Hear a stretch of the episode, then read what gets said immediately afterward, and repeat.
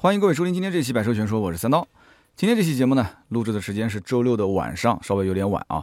我是周三到周五啊，在浙江试驾了宝马 RX 三这一款纯电的 SUV 车型，之前也有过预告。那么今天这期节目呢，和大家聊一聊啊，这一款宝马的 RX 三。之前呢，在咱们的节目里面也曾经聊过奔驰上市的 EQC 纯电动的 SUV，还有像奥迪的 e-tron，南京的第一辆试驾车还没上牌，我们就去拍了啊，试驾的视频、图文也都有。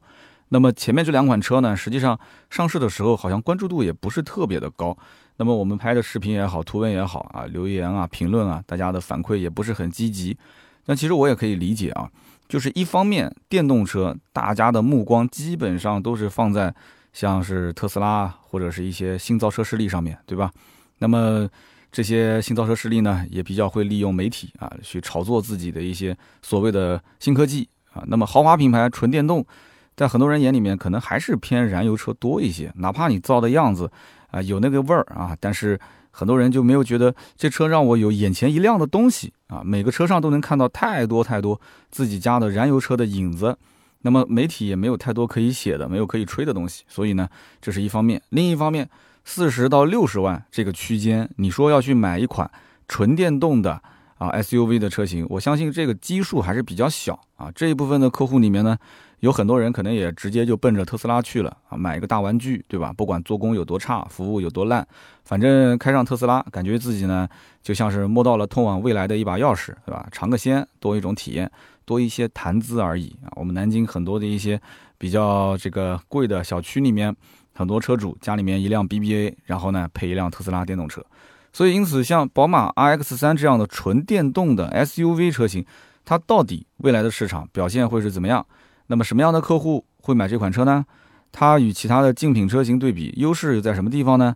那么我试驾的感受又如何？那么今天这期节目，我会逐一跟大家分享我这一次试驾过来之后的一些感受。那么首先呢，当然先聊一下它的价格啊。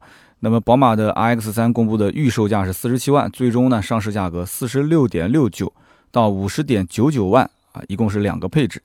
那我经常说啊，只有卖不出去的价格，没有卖不出去的车。那电动车肯定也是如此。其实我觉得电动车的车主对价格的敏感度还是比较高的，对吧？所以特斯拉为什么每次降价，大家都说：“哎呦，我被割韭菜啦，是不是？”像新车也有优惠啊，只不过新车的优惠可能相对慢一些。那么电动车呢，它是说降就降，然后同时不仅仅降价，新款还给你增加续航，甚至是增配，所以这就搞得老车主就是直呼上当受骗，是吧？但是这个要习惯，只要是直营店，基本上都会出现这样的情况。那么当然了，奔驰、宝马、奥迪它不是直营，它都是经销商，所以它不管是新品的更新换代的速度，还是老款的电动车型的降价的幅度，那么一会儿我们再具体去分析吧。这里面我觉得对于很多车主来讲，也是另外一种啊选择的方案。那么电动车呢，就是购买的人群可能大家也都清楚，很多一部分它是限牌城市，但是其实对于限牌城市的人来讲，电动车也不一定是必选项，对吧？很多人其实要买车，第一个想法还是尽可能去弄一块燃油车的牌照，不管是北京、上海还是广州这些地方，对吧？你说让一个人毫无顾虑，马上立刻我就冲着电动车去，这种还是比较少的。那么虽然说电动车送牌照，但是电动车你买回来，你如果没有固定车位啊，没有固定的长期租赁车位。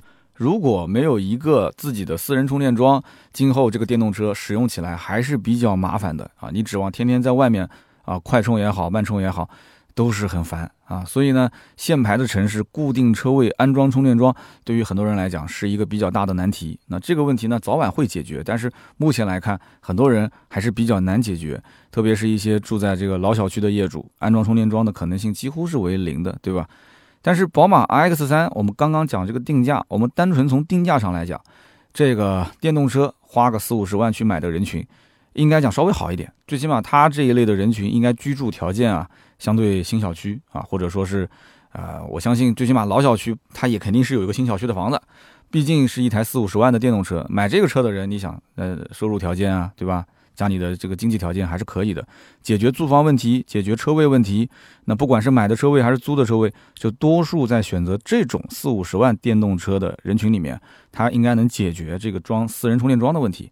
所以说啊，就是不同的购买电动车的人群，其实他所面对的环境也不一样啊。这也是我经常讲的，只要钱到位，玻璃能干碎嘛，对吧？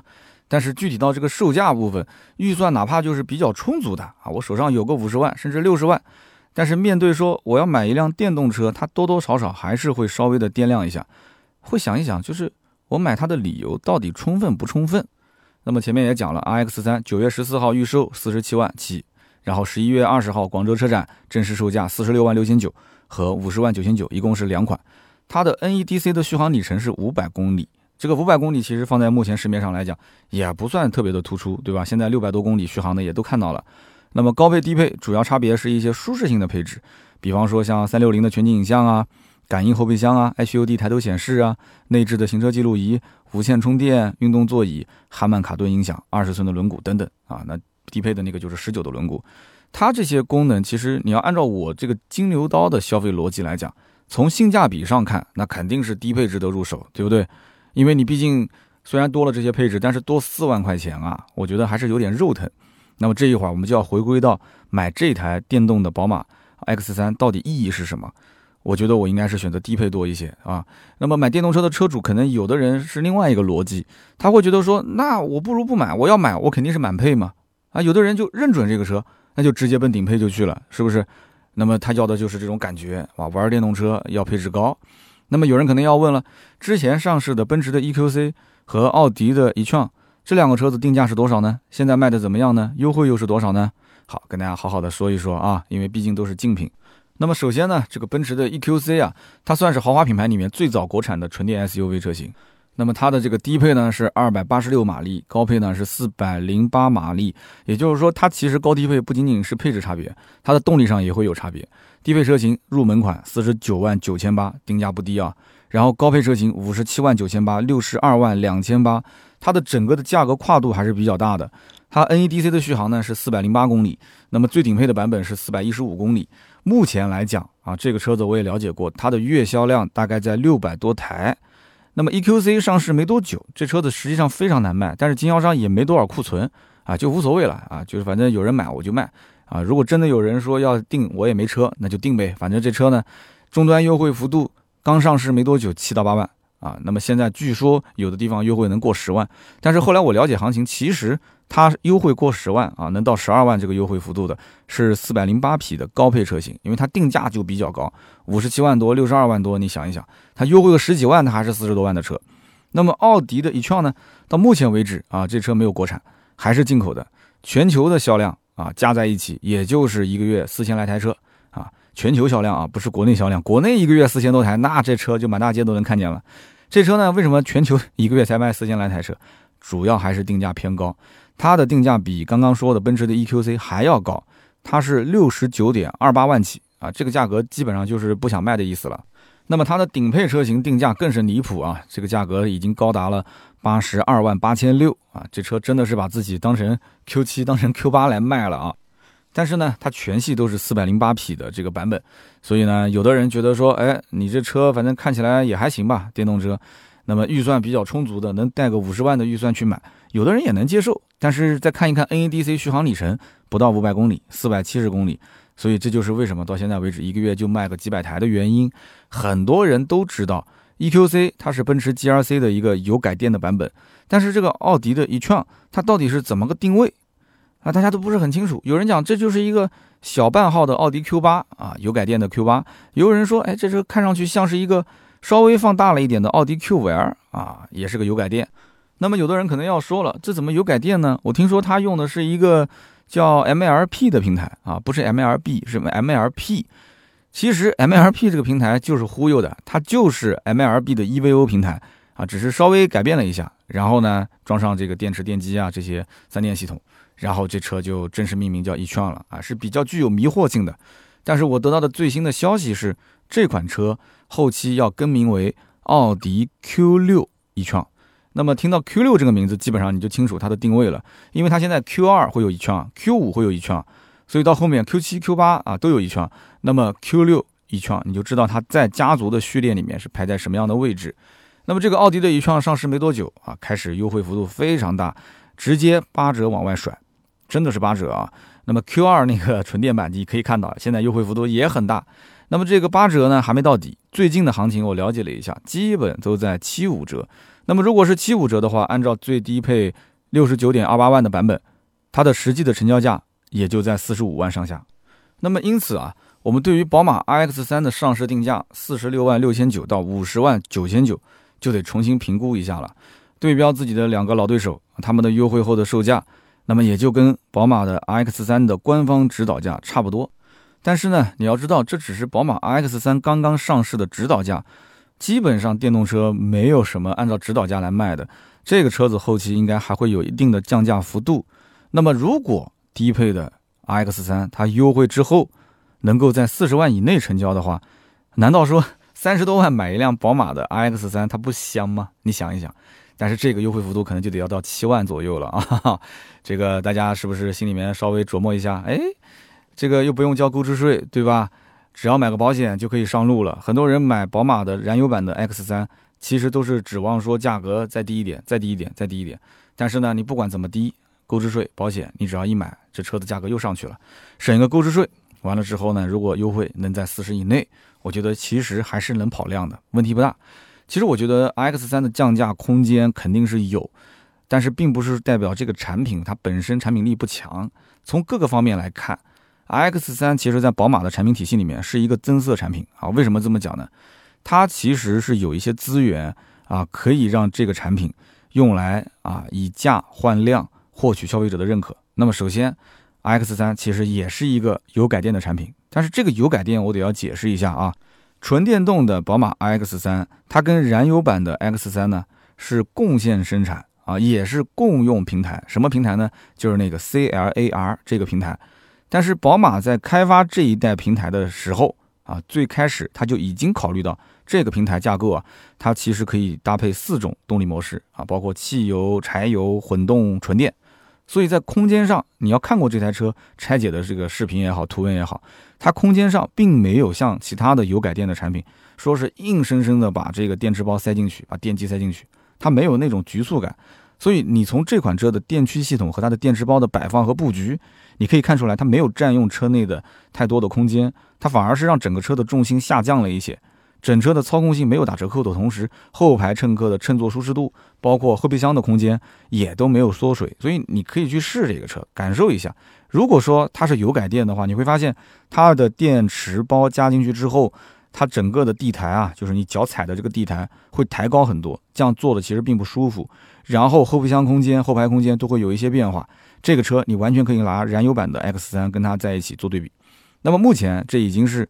宝马第五代的 eDrive 的一个系统，那么电动机集成了电控、减速器和逆变器，这个呢都是宝马核心的技术。虽然说整个车呢是在沈阳量产，但是电机部分还是从德国进口啊。这个我还特意跟工程师去就是核实了一下啊。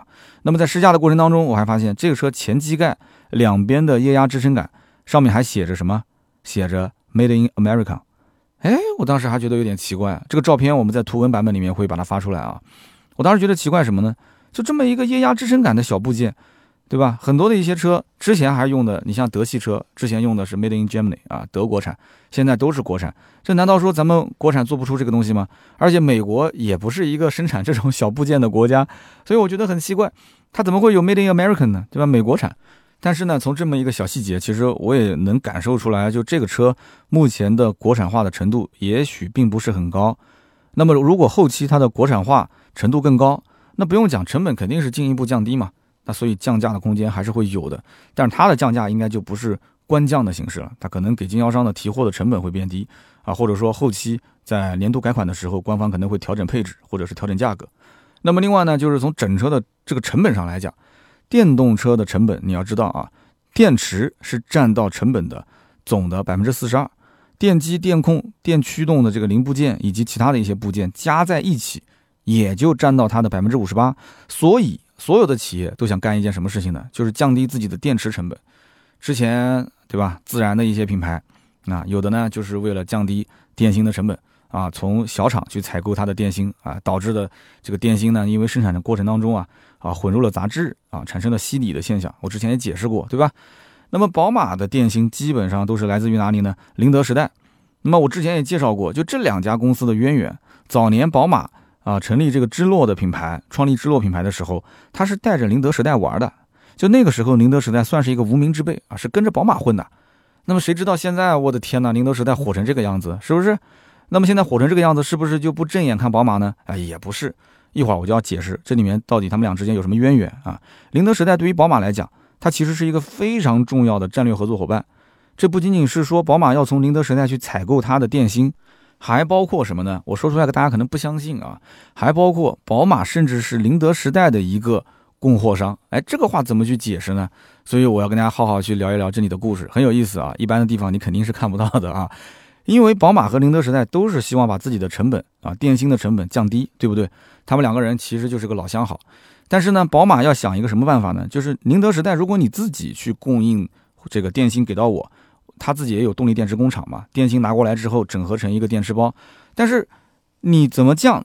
用什么方法去降你的原材料成本？我不能就是一味的让你去便宜便宜便宜。那你说我便宜不了啊？我的这些原材料的成本，镍、钴、锰这些成本，它一直居高不下。好。所以宝马就自己去想办法去搞定原材料的上游的上游的供应商，这很夸张。什么叫上游上游供应商呢？呃，跟大家这么讲吧，宝马的 iX 三公布预售价的第二天，沈阳宝马动力电池中心二期正式的揭幕。什么概念呢？就二期工厂比一期工厂大好多啊！因为这个工厂我也去看过，它成为了宝马集团全球首个第五代的这个动力电池生产的基地。除了沈阳之外，宝马集团在全球一共就三个。啊，除了沈阳之外，还有两个，一个呢是德国的丁格芬，一个是美国的斯帕坦堡，就这两个电池工厂。所以由此可见，宝马今后电动化的这个引擎啊，它的启动中心就是在中国。第一批受益的消费者肯定是中国的消费者，想都不用想。那么不仅如此啊，这就是关键点，宝马集团还会对于电池原材料进行直接的采购，这是个什么概念呢？跟大家说一说啊。从二零二零年的年初开始，宝马直接在澳大利亚和摩洛哥的矿山。啊，直接采购，就是我们讲三元锂电池里面的镍、钴、锰，其中有个原材料叫做钴，直接采购钴这么一个原材料，然后采购完去供应给谁？宁德时代和三星的 SDI，大家不觉得这个很夸张吗？哈哈，一个造车的企业直接跑到澳大利亚，跑到摩洛哥啊，去谈这个采矿的生意，然后拿到这个原材料供应给宁德时代和三星。宝马的 X 三的八幺幺的电芯其实是来自于宁德时代的，对吧？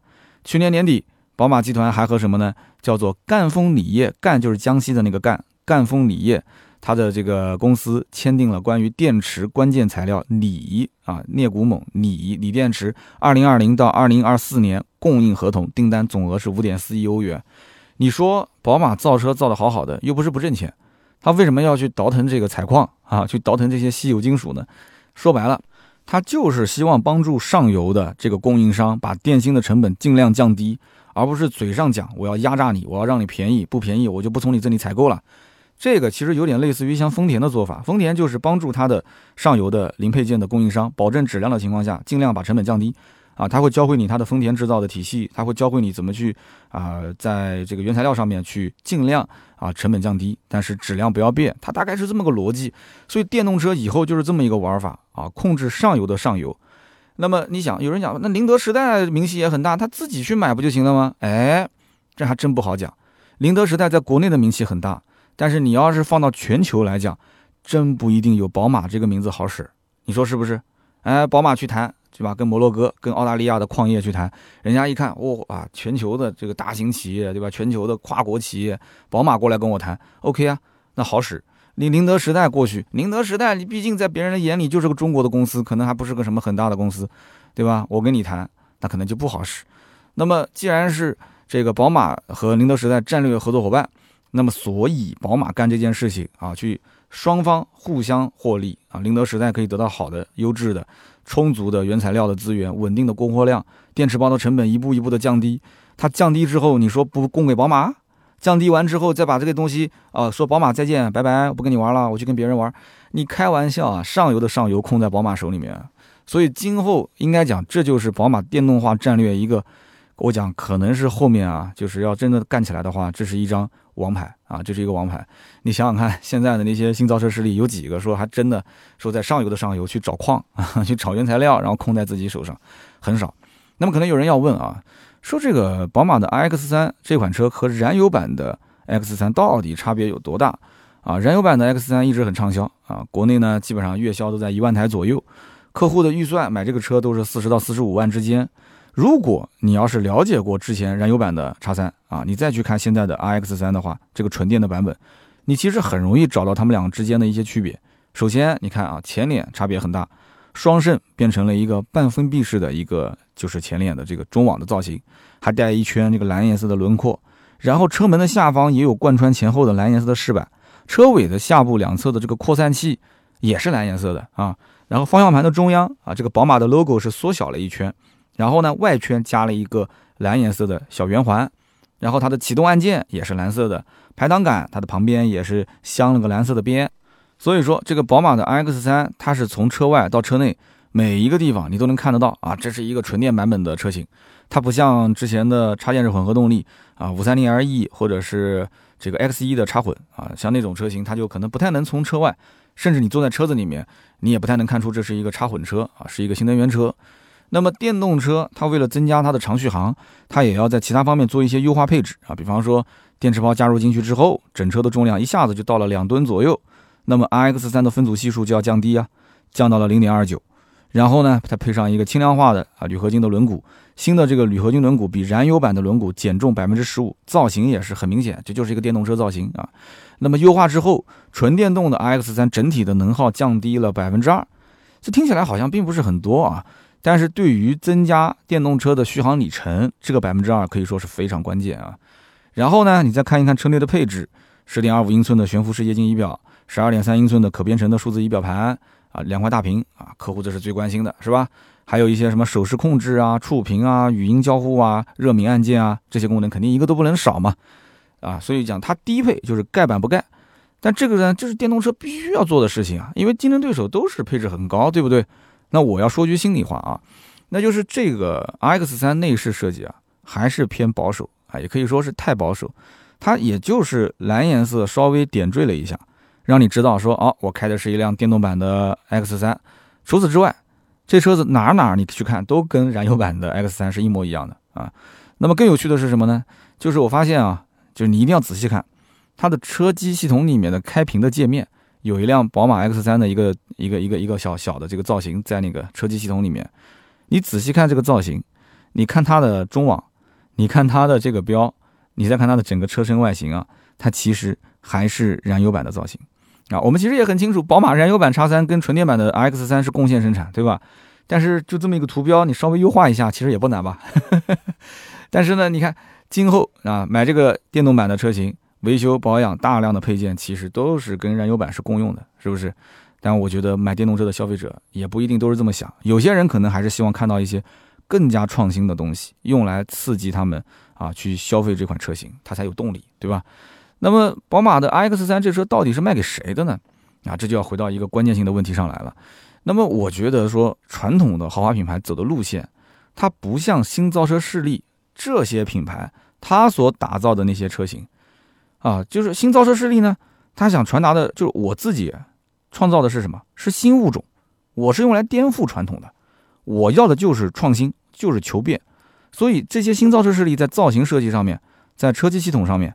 甚至包括它的加速啊，它的续航，它都要推到一个极限值，啊，就几乎就做的很像概念车。这也是为什么有一部分人在骂，但是又有一部分消费者呢，就死死的追寻啊这些新造车势力，成为他的死忠粉丝。他要的是什么？就是这种不同，就是这种尝鲜的感觉。但是你要知道，传统的豪华品牌，他们在做电动车之前，一开始就很明白一个道理，就是自己的优势是什么，就是品牌力。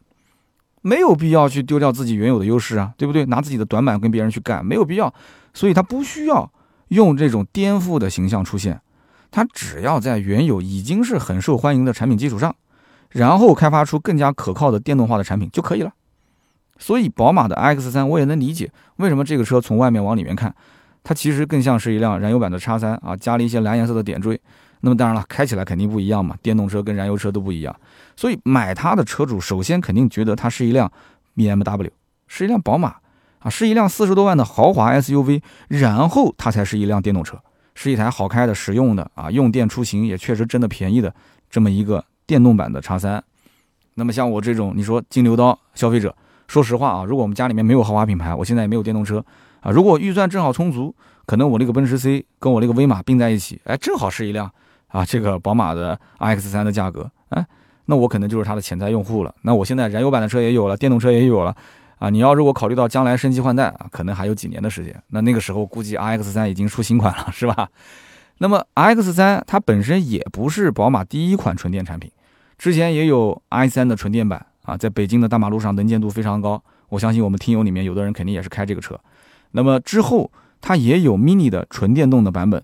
那么，如果关心新闻的人应该都知道啊，长城跟宝马集团也合作，今后会在张家港啊，据说是二零二二年开始投产。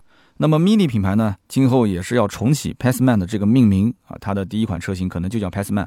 那么，Mini 的这个纯电动版本其实还是可以等一等啊。如果说你是心仪 Mini 很久了，觉得有点贵啊，觉得开回来之后呢，呃，油耗可能会比较高，那你可以等两年，等它的这个纯电动版本上市，国产化。啊，价格可能不高，开个电车，对吧？成本几乎都可以忽略不计啊。稍微等一等，两年之后，那真的都是电动车的天下。那么宝马品牌这边呢，它的规划是二零二一年推出五款纯电动车型，那么到二零二三年之前，共推出二十五款新能源车，其中纯电动版本十三款。其实二零二三年也很快了，马上一转眼就二零二一了嘛，对不对？三年时间，十三款电动车，你想想看，这什么个概念？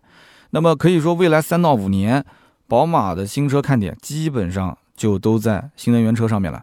那么除了纯电跟插混，宝马其实很早就开始试水氢燃料动力电池了。有人讲说氢燃料动力电池，这不是丰田的技术吗？那其实这条技术路线呢，丰田也是拿来跟人合作的啊。当然了，这个丰田跟宝马合作的这个氢能源落地的项目，大家可以去看一看。其实它的电池已经开始生产了，那么有些车型已经在路上跑了。可以说，未来新能源的形式是多种多样。目前市场啊，如果还不确定未来的主流路线是哪个，那作为这种大厂，它就多储备一些技术呗。那不管是合作也好，还是自己研发也好，以备不时之需嘛，对吧？那么当然也是要有一定的底气和实力，因为你这个路线也想尝试，那个路线你也想做。我们经常就讲说这个新造车势力啊，发新闻啊，说自己融资融了多少个亿啊，十个亿还是一百个亿？其实只有没有钱的人才会告诉别人说我借了多少钱，对不对？为什么要告诉你我借了这么多钱呢？就告诉你我还能活下去嘛？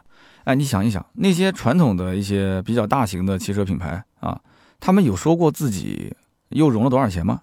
啊，他们需要借钱吗？他们更多的是什么？说我收购了什么什么品牌，对吧？没有听说这些大品牌厂商说自己融资融多少的。所以呢，未来传统的一些汽车厂和新势力之间的终极之战，我个人觉得其实还是资本的一个比拼，对吧？那么对于电动车来讲，大家关心最多的是什么？除了续航，就是安全性问题啊！最近这个自燃的新闻也是陆陆续续都能看见。从 RX 三这个产品本身上来讲的话，它的核心的三电技术，它都是掌握在自己手里面的，对吧？宝马集团投资两个亿欧元，在慕尼黑成立自己的电芯技术中心。那么 RX 三车上的宁德时代八幺幺电芯，其实是宝马和宁德时代共同研发。那么配方两家是共享成果，所以它的标准叫法不应该是市面上常见的八幺幺。它应该是叫做 Ni 八零啊，拟八零。那么宝马 X 三的电池包一共是八十度电，其中它七十四度电是可用电量。那么它留出了六度的冗余量，作为一个什么呢？系统的储备电量。很多的一些电动车都是这么操作的，因为它最好不要是满充满放嘛，对吧？那么按照官方的说法，完全充放电两千次，它还能保证电池电量衰减之后啊，可以用电量在百分之八十以上。那很多人不知道这什么个概念啊，跟大家解释一下。两千次的完完全全的充放电，这台车的行驶里程数啊，基本上已经达到将近一百万公里了，一点不夸张，你自己算嘛，对吧？一次满充，一次满放，呃，按照 NEDC 是五百，我们就算它是四百吧，对不对？两千次，两千乘以四百是什么个概念？所以说，对于大多数的三到五年更换车辆的用户来讲，这个衰减值几乎是可以忽略不计的。那么从另外一个角度来看，宝马从二零零九年就开始在这个 Active E 上面做纯电车型的一个量产，那么现在这么多年，纯电动车在全球那么多国家销售，有听说过一起啊宝马的纯电动车辆因为电池导致的自燃吗？有听说过吗？没有。所以这一次我去参加宝马的 X3 的试驾，同行的这些媒体问的最多的也是关于安全的问题啊，电池的自燃的问题。那么宝马的官方回复是什么呢？就宁可它不去追求很亮眼的一些数据。那么也要找到一个相对可靠的安全标准，对吧？所以呢，要拿 X3 的数据去对比一些新造车势力，那可能会让很多人失望啊。但是呢，有一些说从燃油车过渡到电动车、纯电动车型，他希望说为这个品牌品牌力啊，为它的安全去买单的客户，他一定是存在的，对吧？那么我觉得说宝马它也不着急，这个 X 三和燃油版的 X 三它是共线生产，这款产品它不仅仅说顺应了一个大的趋势，他给客户的多一个选择，哎，宝马自己就当是 X 三就多了两个配置不就行了嘛，对不对？这又不是什么坏事。那么这款车的生产工艺和它的标准。都是跟之前的宝马燃油版的 X 三是一样的。那 X 三之前在市场上的口碑还是非常不错的，对不对？那么我相信新造车势力拿它的这些做工跟宝马去比，那还是有一定的差距。那么沈阳工厂这个 X 三生产完之后，还要反向出口到除了北美之外的全球各地。那你想一想，它的这个标准应该讲还是要往上再拔高一些才对啊。所以你不要再迷信说啊那些进口车怎么怎么比国内的质量要好。那你要知道这个 RX 三德国路上跑的。和咱们中国跑的是一模一样，我觉得这是应该让大家很骄傲的事情啊，对不对？你不要说，哎呦，这是一个国内生产的，那怎么怎么讲，完全没这个必要啊！而且大家想一想，本身燃油版的 X 三这个车啊，它就已经月销上万台，它的生产线啊，其实我觉得还是挺饱和的。那么现在又有一个纯电动的 RX 三跟它是共线生产，平摊成本，那你说宝马现在需要做什么呢？它其实什么都不需要做。包括后面的纯电动版的四系、纯电的三系，对不对？陆陆续续这些 X 系列的 SUV 车型肯定都要电动化，它都可以按照这个套路来。等到时机成熟的时候，已经有这么多的产品，再想办法竭尽全力进行反扑，我觉得很稳妥啊，没有任何毛病啊，对不对？你说要创新，对于像这样的企业，对吧？你想把这些什么性能推到极致，然后做一些更创新的平台跟一些产品，很困难吗？我觉得并不是很困难。那么最后聊一聊这次试驾纯电 X 三的感受啊。那么作为一个电动车车主，家里面电动车买回来之后，燃油车基本上就落灰了啊，落了很久的灰。那么它的使用成本可以说低到几乎可以忽略不计，这就不用说了嘛。我之前节目说了很多次了，一个月电费就几十块钱。那么电动车它车内的精密性，它驾驶过程当中的丝滑的这种加速感，这是我个人比较喜欢的啊。但是我身边有一些哥们儿啊，对于燃油车啊什么引擎的声浪啊，他是念念不舍。那对于这样的人，我没办法去劝说他，对吧？那他还是要质疑，说电动车呢毫无驾驶乐趣可言。我说，那你开过吗？我根本就不想开啊。那这个没办法跟他说，只能说等到将来可能有朝一日，某一些机缘巧合，他开到了电动车，他自然就会有改变。那么我觉得大家其实可以去宝马的店里面去试一试这个 RX 三，很有意思。首先是我这次试驾全程没有配任何的车钥匙啊，他车上放了一台手机，我以为是送给我们媒体呢。我说，哟，怪这次这个出手是有点大方啊，人手送一送一个这个 iPhone。虽然也不是最新款啊，那我就将就着用。结果发现它是一个车钥匙啊，它这个不可以带走，对吧？它车上的这个解锁还有包括启动都是用这个手机的 NFC 来操作。那么另外呢，就是这台车它在启动和关闭的时候，嗡嗡，它有个 当然不是这么难听的声音啊，它是一个类似外太空的一种音效啊。说这个音效呢，啊也是找了一个大师啊，好莱坞的传奇配乐大师汉斯季默啊，由他来定制的。那么在实际驾驶过程当中，你会发现加速的时候它是有声浪的。当然了，这个不用说嘛，它又没有排气，它怎么可能有声浪呢？是模拟的。但这个模拟的声浪啊，我也见过很多。你比方说雷克萨斯 RS 啊，上面是那种比较虚假的声音啊。然后呢，保时捷的 Taycan 它是一种比较梦幻的一种，那个都不能叫声浪了，比较梦幻的那种，就是像外太空的那种嗯那种声音。但是宝马的这个是确实是模拟出声浪，但它是那种很低沉的。它不虚啊，它也不那么梦幻，所以你实际开了你就知道啊。我是觉得说，宝马还是想让电动车驾驶者尽量能够感受到像燃油车那样的一个听觉的感受。那么比较神奇的一件事是什么呢？就是关于这个车的续航，这个一定要好好说一说。我们是上午啊八点多钟从酒店开始试驾出发，我看到这个电池充满电的状态，它的续航里程才两百七十多公里。我还特意啊问了一下教练，我说这个是不是没充满啊？这旁边的这个除了续航里程，侧面有一个小电瓶，上面的这个满格，这个是充满电的状态吗？那么教练回答是肯定的啊，他说我们肯定是充满了，但是呢，你等会儿开的过程中你会发现啊，这个续航里程是越开越多啊，我当时心里面啊就稍微尴尬的笑了一下，这电动车我开的也挺多的了，我从来没见过越开越多的电动车，对吧？哪有这种道理呢？哎，结果神奇的一幕就出现了。全程高速啊，就市区稍微绕两个红绿灯就上高速了。全程高速，大家都知道，高速其实是电动车电耗最高的状态。我们开到目的地，续航里程从两百七十多竟然真的增加到了三百多公里，是真的是越开越多。我的天呐！就是稍微懂一点电动车原理的人应该都知道，就是这个续航里程是怎么算的呢？它是从电池包的总电量啊，然后去比上它的百公里的一个能耗，得出来这么一个数据，它的续航里程还有多少？那么我这次试驾结束的时候，我看到它的百公里的能耗大概在十六点七千瓦时百公里，这个已经算非常非常低的一个能耗标准了。但是宝马非常保守，它为什么保守？它就是去，就是很死板，它就是我一定要按照你实时的这个能耗，然后来进行测算，算出你的最终的续航里程，然后显示在仪表台上。所以这就是为什么一开始啊，我拿到的这个车子满电的状态才两百七十多公里，就是因为教练把它的数据都清零了。那么刚开始测算出来的这个续航里程，其实是按照是比较高的一个能耗标准来进行计算的。那么你再回看我自己的那台电动车，哎，我觉得很神奇，它每一次充满电都是四百公里的续航，不多也不少啊，有的时候偶尔多一点点，四百零五公里的续航，但是从来没见过说充满电三百九十五的。如果真的充满电要三百多续航，我可能就要到 4S 店找他算账了啊！所以很明显，这是优化过的。不管我平时是高速开、低速开啊，开着暖风开还是开着冷风开，不管怎样，反正你只要是充满电，它的续航里程都是四百，对吧？哎，这个就是优化过的嘛，很明显啊。那么实际驾驶过程当中，它的掉电的速度也不是很平均，它的掉电的速度也是有优化的部分存在。这就是新造车势力和传统车企之间一个比较明显的区别啊！新造车势力是用美颜啊，传统的呢，这个就像苹果手机那个 iPhone 一样的，它拍什么东西都太现实了，现实什么样就是什么样，脸上有斑也好，有痘也好，都给你拍出来啊。那么我试驾下来感觉，其实宝马这样的车企，它不太去能接受说我要优化续航这件事情，所以呢，导致我们就是刚刚讲的嘛啊，被清零之后续航里程缩短那么多。那么实际能耗出来之后，发现其实并不高啊，就这么一件事儿。那么宝马的 X3 在急加速的过程当中啊，我们也试了，什么运动模式、普通模式都试了，它没有说那种能让你想吐的感觉啊，我感觉有点头晕，我想吐。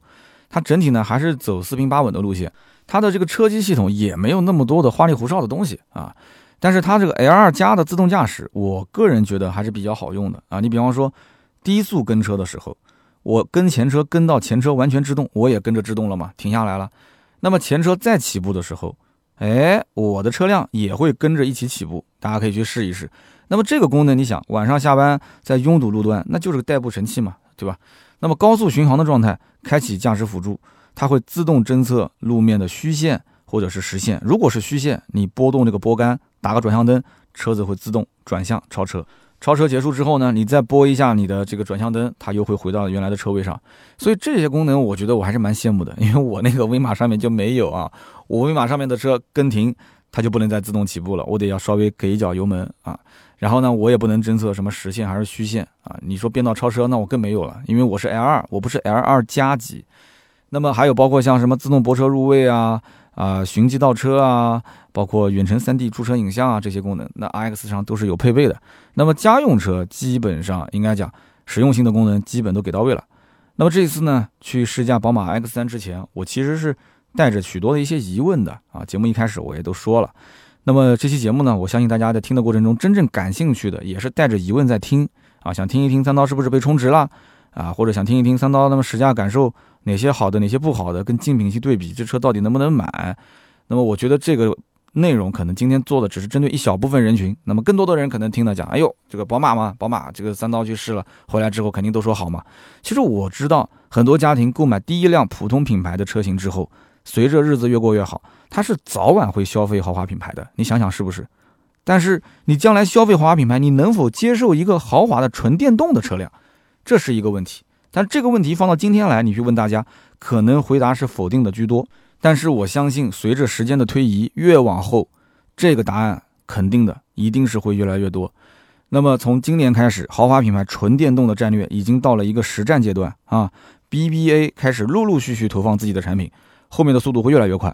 虽然我感觉是来的稍微晚了一点，而且每一家的做法相对来讲都比较保守，市场上的客户反应也不是特别的热烈。但是今后豪华品牌纯电动车的产品矩阵逐渐成型的时候，啊，提供的服务也会变得越来越丰富嘛。那么我觉得高端的电动车这一个市场的蛋糕绝对不会像现在这样啊，说仅仅就被少数几个品牌给瓜分了啊，绝对不会。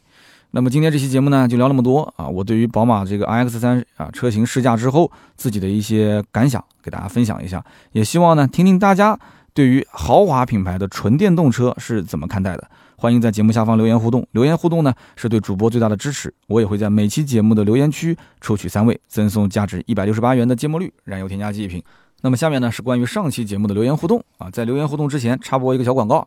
最近呢，我们定制版的座椅靠垫跟头枕啊上线了，上面呢有一个金色的我们百车全说的 logo，这也是我们第一款啊纯定制的商品啊。那个 T 恤不算的话，这就是第一款。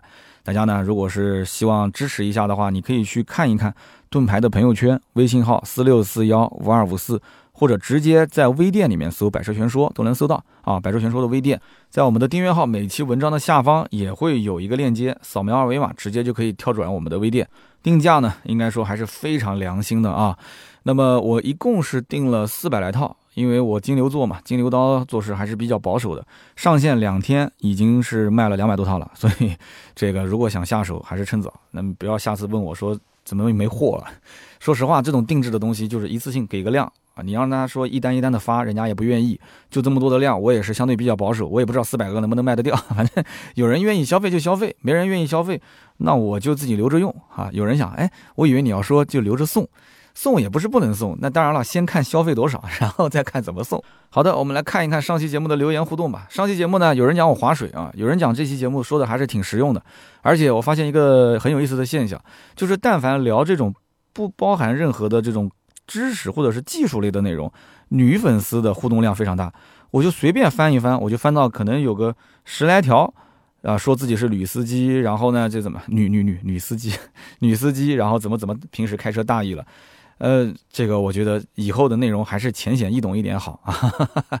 然后很多人在分享自己的一些啊，平时开车过程当中的一些呃疏忽大意啊导致的一些小事故。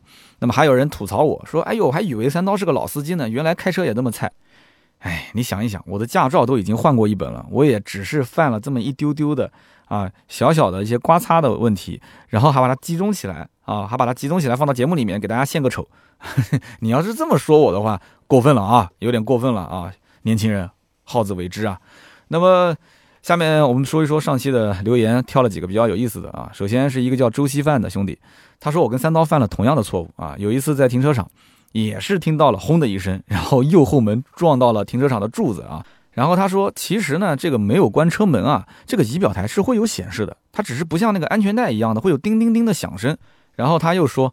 如果不是今天听到了三刀这期节目啊，他都没想起来这个车门要修的这件事情，都已经给忘了啊。那说明刮的不是很深。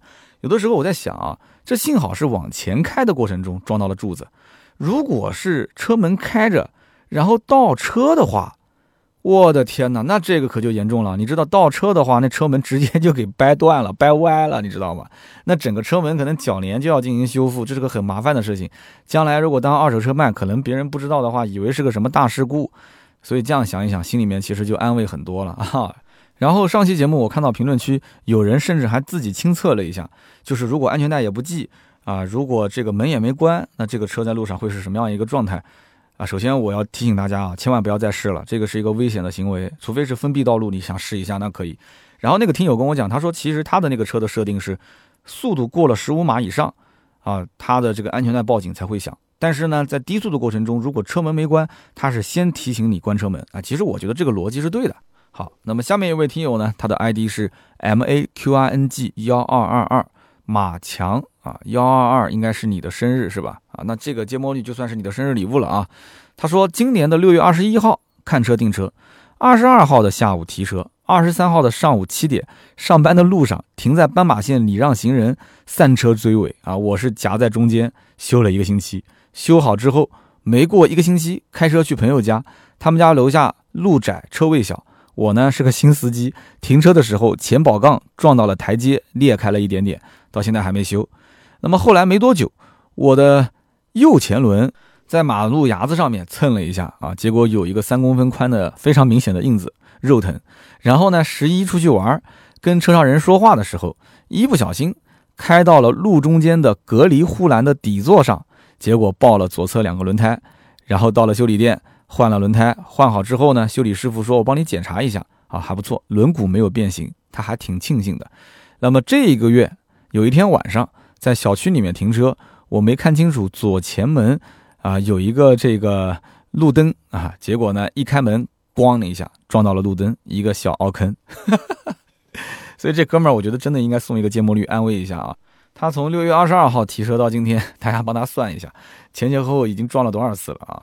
大家一定要这个新手司机在路上小心谨慎。不过呢，这是必然的一个阶段啊，以后撞一撞就习惯了，好吧？只要人没事儿，车子怎么蹭都没关系，好吧？只能是这么安慰你了。那么下面一位听友呢，他的 ID 叫做浩丁沟五五，他说啊，这个三刀呢聊了一下自己的这个平时的小事故，那我也想起了我的一个小事故，有一次呢啊去朋友的店里面吃饭。啊，他朋友开了一个饭店，然后呢，结果走的时候呢，怕朋友不收我的钱，所以我就悄悄的把钱放在了前台，然后我掉腿就跑，结果呢，朋友就追上来，说一定要把钱还给我。这个时候，我迅速的关上车门，一脚油门就开到了路上，结果呢，被一辆长城撞得我两个门都瘪了。所以我看到这样，我到现在我忍不住都要想笑啊。他说，结果想一想真后怕。所以我一看，这现在这个年代啊，还是有很多人就是讲究这种。就是说啊，这个什么欠人人情啊，这个吃饭什么要 A A 制之类的，这个有的时候啊，人情这个东西呢，就是你欠我一下，我欠你一下，然后欠时间久了，其实大家就互相习惯了，你懂吗？你跟你朋友把钱算那么清，人家也不差你这顿饭的钱啊，你还给了钱撒腿就跑，上了车踩脚油门，你稍微注意点安全啊，兄弟，你到最后人家。饭钱到时候又不收了，那回头还要欠你个人情，把你车子给撞了，下次还要再请你吃顿饭，对不对？你这修车的钱可能也不止一顿饭钱。哎呀，这兄弟真的是有意思。所以这以上三位啊，浩啊，然后呢马强，然后周稀饭三位，恭喜你们获得了我们的这个芥末绿一瓶。那么也有很多的听友留言非常精彩，大家真的是我希望去看一看我们这期节目的留言区，特别有意思啊。有的时候看别人犯点小错。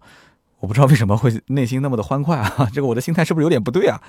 那我的那些小错在节目里面讲给大家听了，对吧？大家估计听的时候也挺欢快的啊！原来三刀这么傻啊！原来三刀技术水平这么菜啊！这么多年了，十几年的老司机，你想想看，出了这么一些小问题，也很正常啊！有的时候真的是。这个叫怎么样？就是会游泳的，对吧？第一个淹啊，就打了伞的第一个失身啊，大概就这么个情况。好，那么以上就是今天节目所有的内容啊。更新时间可能稍微晚了一点，希望大家多多见谅啊。最近出差比较频繁，那么我们下一周就是周三、周六的节目呢，更新应该是比较准时的，因为稿子我已经提前准备好了哈。我们呢先聊一聊奔驰的 AMG 系列啊，这个就不用去喷了啊，AMG 没什么好说的，因为我们的这个就同事啊。呃，提了两台 AMG，之前提了一辆 GRC 四三 AMG，后来又提了一辆 A 四五 AMG，然后呢，作为一个小分享啊，也是以他的案例，然后谈谈我的一些感受。还有一个呢，我们准备了一期稿子，就是关于野马啊。如果熟悉我们的听友应该知道，我们的编辑兔子呢，本身就是一个野马的福特野马的死忠粉丝啊，他自己也曾经开过改装店。啊，对野马的一些理解也比较深。那么同时呢，我也会讲一讲我的感受。那么后面呢，我们也会结合我们的传谣编辑跟我们的兔子编辑一起，我们三个人会策划更多很有意思的一些话题。那么同样，我也会腾出时间多试车，多跟大家去分享我的一些感受。那么在这两期节目上线之前呢，可能会插播一条特约的。合作节目，希望大家也多多支持。就在星期一应该就上线了啊。那么特约的节目就是最近刚刚上市的新款的奔腾 B70 啊，其实这车看起来还是挺不错的。星期一上线之后，希望大家也是多多的留言支持，好吧？那么今天这期节目呢就到这里。如果想联系我们，想加入我们的微信社群的话，联系微信号四六四幺五二五四盾牌，买车也是一样的，找盾牌就可以了。我们下周三接着聊，拜拜。